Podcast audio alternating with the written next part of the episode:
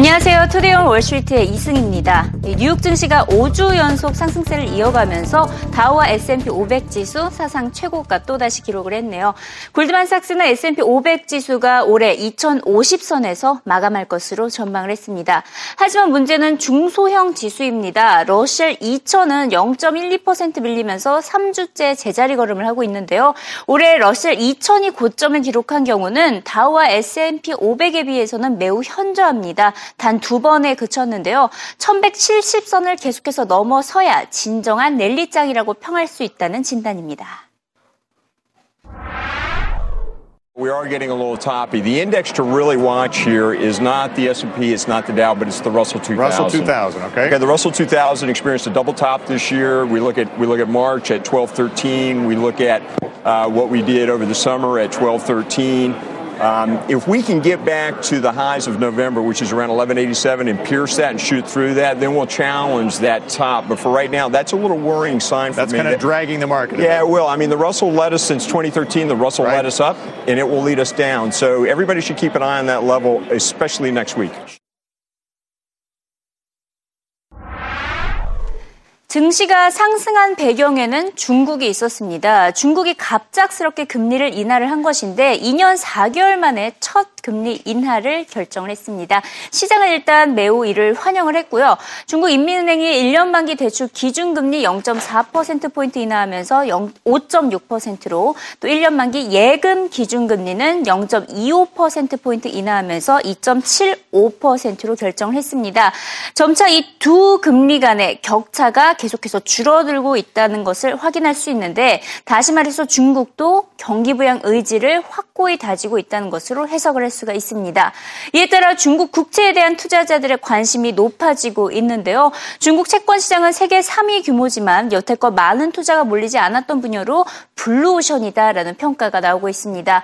무엇보다 최근 위안화가 달러화만큼 국제 통화로 자리 잡아가는 과정에 있기 때문에 국채 가격은 더 오를 것이라는 전망입니다. 여기서 시장이 우려하고 있는 단 한 가지 리스크가 있긴 한데 바로 미국의 금리 인상이 되겠죠. 중국과 일본, 유럽에서는 돈 풀기에 나서고 있는 반면에 미국만이 내년 금리 인상을 앞두고 있어서 디커플링 현상에 따른 금융시장 변동성을 우려하고 있습니다. 하지만 일단 시장은 중국 경제를 기준으로 봤을 때는 매우 긍정적인 진행 상황이라고 평가하고 있습니다. I think it's a very positive development because it's the kind of early stages of quantitative easing. And I think they've needed that because when they were trying to tighten up against the real estate excesses, they put in a lot of fairly draconian measures in the money markets. So I think it's a very good move and a very useful one. Yeah, when interest rates start to rise in the U.S., um, you know, it doesn't necessarily have any impact in the U.S. Obviously, these economies are connected. There's a lot of trade between the economies. Uh, but really, what's a bigger driver of interest rates in China is what's happening today. What's happening with growth rates? Growth rate is decelerating in China. That's likely to cause a reduction in interest rates. So even as we see interest rates rising in the U.S., our expectation is that we're more likely to see interest rates redu- uh, going down in, in China. 이번 중국의 금리 인하 결정은 일본이 추가 양적 완화 정책을 펼치겠다는 결정이 나온 지 일주일 만에 전해진 것으로 아시아 지역에서는 경기 부양 기조가 확고해 보이고요. 이제 유럽만이 남았죠. 어, 또 때마침 중국이 금리를 인하한 같은 날에 마리오 드라기 유럽 중앙 총재도 가능한 빨리 물가 상승이 필요하다라고 말을 했습니다. 경기 부양 의지, 특히 추가 양적 완화 정책에 대한 의지를 확고히 다지고 있는데요. 중국, 일본, 유럽이 일제히 통화 완화에 나서고 있는 것을 확인할 수가 있습니다. 이와 관련해서 억만장자 투자 투자자 윌버로스는 드라기 총재가 지금까지 시장을 설득을 해왔다면 이제는 본격적으로 돈 풀기에 나설 것으로 보인다고 내다봤습니다. So far, Mario Draghi's done a better job of jawboning than actually of putting money to work. Last time I looked, the European Central Bank's balance sheet was still quite a bit below where it had peaked out in 2012. So that's not really a very stimulatory thing.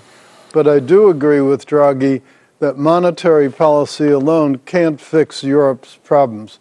They need to make their labor laws more lenient. They need to get out some of the bureaucratic mechanism. They've got to do a lot of societal reform as well. Well, I think it's almost um, mostly due to a lack of alternatives. Think about it. Everybody's frightened about buying long term bonds because they know the next swing in rates will be up. Short term paper doesn't give very much of a yield. Until very, very recently, most commodities weren't doing anything. So it's almost a, a lack of alternatives that forces people uh, into equities. But meanwhile, the earnings growth is coming through pretty well here. Most recent estimates I've seen for fourth quarter earnings growth are around 7%. And there's certainly nothing wrong uh, with that, particularly when you compare it with uh, Europe. 이번 주 시장은 오펙의 회담을 주목하고 있는데요. 브렌트유가 지난 6개월 동안 30% 가까이 폭락한 가운데 과연 감산 결정을 통해서 유가 상승을 다시 유도할지가 관건입니다. 시장에서는 감산은 없을 것으로 어, 거의 전망을 하고 있는데 특히 세계 원유 생산 1위 국가죠. 사우디아라비아가 경쟁자인 미국의 셰일오일 생산을 견제해서 감산에 동의하지 않을 것이라는 전망에 힘이 실리고 있습니다. They won't cut it because they have the issue of the Sunni versus Shiite, Iran versus Saudi issue, but they shouldn't cut it because they have U.S. markets on their heels right now. You're going to see our rig counts go down. The corporate boardrooms in America are stagnant, not knowing where oil is going to go. So they're not going to cut it. There's a reason why they shouldn't, and there's a reason why they won't. Peter, what are you guys talking about on the floor? Will they or won't they? Well, all along, they've been talking about lower prices, and I would assume that they were talking about lower prices so they could get rid of their competition, such as North American shale and Canadian producers, where their cost is a lot higher.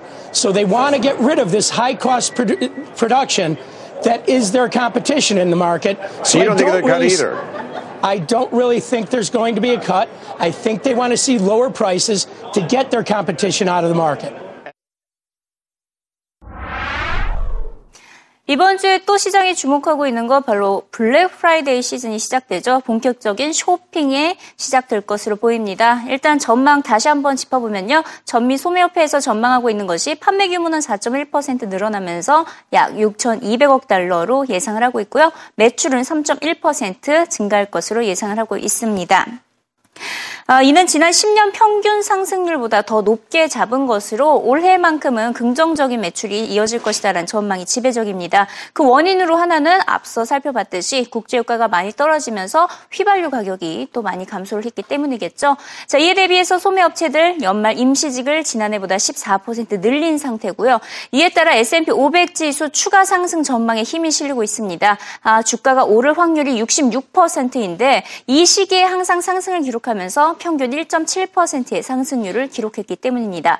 특히 애플과 베스트바이가 수혜를 볼 것으로 보입니다. 애플의 주가 지난 5주 연속 상승세를 이어오고 있죠. 이번 연말에 아이폰 신제품의 판매가 4.5% 늘어날 것이라는 전망이고요. 베스트바이는 또 의외로 매장 매출을 어, 증대했다라는 소식이 전해지면서 7% 이상의 주가 상승을 이어가고 있습니다. 이 밖에도 스포츠 브랜드의 매출 성장도 함께 기대되고 있습니다. I think overall we are going to have a holiday because when you looked at the stocks through the first half of the year, the retail group certainly was at, the, at its lows, and we haven't been at the lows in a while. Now, all of a sudden, the weather got colder, the retailers' inventory levels are lean, and they're working hard to drive product innovation to drive consumers to the stores. I think it's going to be H&M. I think it's going to be a limited Christmas. It's still going to be everything with activewear. So whether it's the Under Armours, the Nikes, the Foot Lockers of the world, it'll certainly be an active accessories and an athletic Christmas. And on the big box side, it's going to be Best Buy. One of the things that we're seeing out there is when you think about consumer electronics, Apple, the iPhone 6, there's opportunities, and we think that's where the big ticket's going to come in for the holiday season. And that's why we have for total sales, 4 to 4.5% sales gain.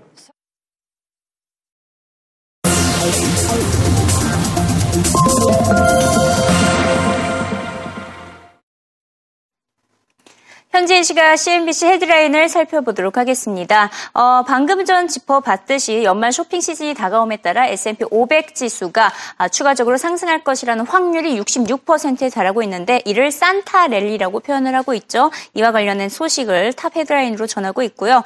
어, 뒤이어서 앞서 또 이번 주 시장이 주목하고 있는 이벤트로 OPEC의 회담이 꼽혔었는데 시장에서는 이미 사우디아라비아 때문에 감산은 없을 것으로 예상을 했죠. 결국 이란이 압박에 나섰다는 소식이 전해지고 있습니다. 이란이 이번 회의에서 감산을 제한할 계획으로 사우디아라비아를 대상으로 로비에 나섰다라는 소식인데요. 사우디를 제외하고는 대부분 감산에 동의를 하고 있기 때문에 이란이 적극적으로 사우디아라비아 설득에 나서고 있는 것입니다.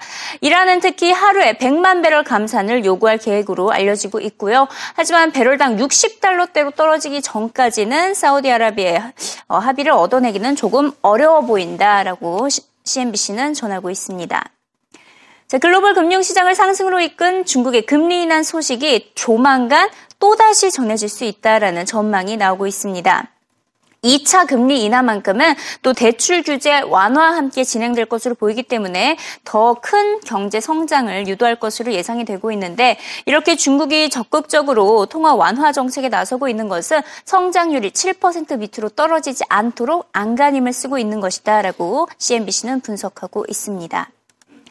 자, 아베노믹스를 둘러싼 회의적인 시각이 전해지고 있네요. 어, 유로패시픽 캐피털의 피터 시프 CEO는 아베노믹스의 정책은 죽음의 소용돌이와 같다라고 표현을 했습니다. 시간이 지날수록 피해 규모만 더 커지는 신용시장 무너지고 경기 침체로 빠지게 된다라는 경고성 메시지인데요. 이 장기 디플레이션에 빠졌던 일본 경제에는 이 서방 국가들의 방식인 유동성 공급이 전혀 먹히지 않고 있다라고 지적을 하고 있습니다. 차라리 임금 인상 인상부터 이뤄져야 경제가 살아날 것이라며 유동성 공급이나 세금 인상 방식이 아니라 구조적인 개혁에 나서야 일본 경제가 살아날 수 있다. 다시 말해서 지금 펼치고 있는 아베노믹스 정책은 죽음의 길로 가는 것이다라고 경고성 메시지를 전하고 있습니다. 자, 다시 한번 또 이란과 관련된 소식 또다시 전해지고 있는데 이번에는 핵 협상과 관련된 소식입니다. 이란과 주요 6개국이 이란 핵 협상 시한을 연장하는데 어, 이제 동의를 한 것이다라는 소식이 전해지고 있습니다. 이 시한을 하루 앞두고 이란은 협상은 절대 불가능하다라고 이미 공식적인 입장을 밝혔기 때문에 나머지 국가들도 이 기한을 연장하는 것으로 어, 논의를 하고 있는데 시장에서는 한 1년 정도 연장될 것으로 내다보고 있습니다. 자, 마지막으로 오바마 대통령의 이민법과 관련된 소식 짚어보도록 하겠습니다. 공화당의 반대에도 이민법 개혁안을 강경 고수하고 있는 것이 바로 오바마 대통령인데 이 불법 체류자 500만 명을 합법적으로 인정을 해준다는 게 이번 이민법 개혁안의 골자입니다. 자, 이렇게 된다면 최소 3년 안에 경제적 성장이 이루어질 것이다라는 긍정적인 전망이 벌써부터 나오고 있는데요. 일단 불법 체류자가 합법적인 신분을 얻게 된다면 주택 구매에 나서거나 투자에 박차를 가할 수 있고 또 임금은 오르게 되면서 소비자 지출 확대로 이어질 것이라는 분석입니다. What you saw then was a dramatic increase in the purchasing power of people uh, to whom the law applied. They had legal status so they could bargain for higher wages. That meant that they had more dollars in their pockets, and as a result, consumer spending went up, added to aggregate demand. The other thing was that with a promise of not being deported and the path to eventual citizenship, they began to do things like buy homes, open businesses. There were an enormous kind uh, amount of investments that they could undertake once they had regularized status, and this will be just for three years, but it should have a market effect nonetheless. Well, for the small business owners themselves, they now have access potentially to a much larger pool mm. of legal talent. I think that is true. I mean, certainly there will be a lower regulatory burden because knowing that people have these papers, they can hire freely and not worry about the status of those that they're bringing on. Uh, moreover, I think again, on the consumption side, when you have more customers, that's quite simply good when they have more dollars in their pocket. I might add that this also extends to anybody doing business with Latinos. One of the examples from the community I studied, Oak Cliff in Chicago, was the owner of a place called, called Charco Broilers, which almost had to close down in the late 80s until all of these Mexicans and El Salvadorans showed up. And, well, they really liked to eat, and it saved the family business that had been there for 50 years, and it's still open today.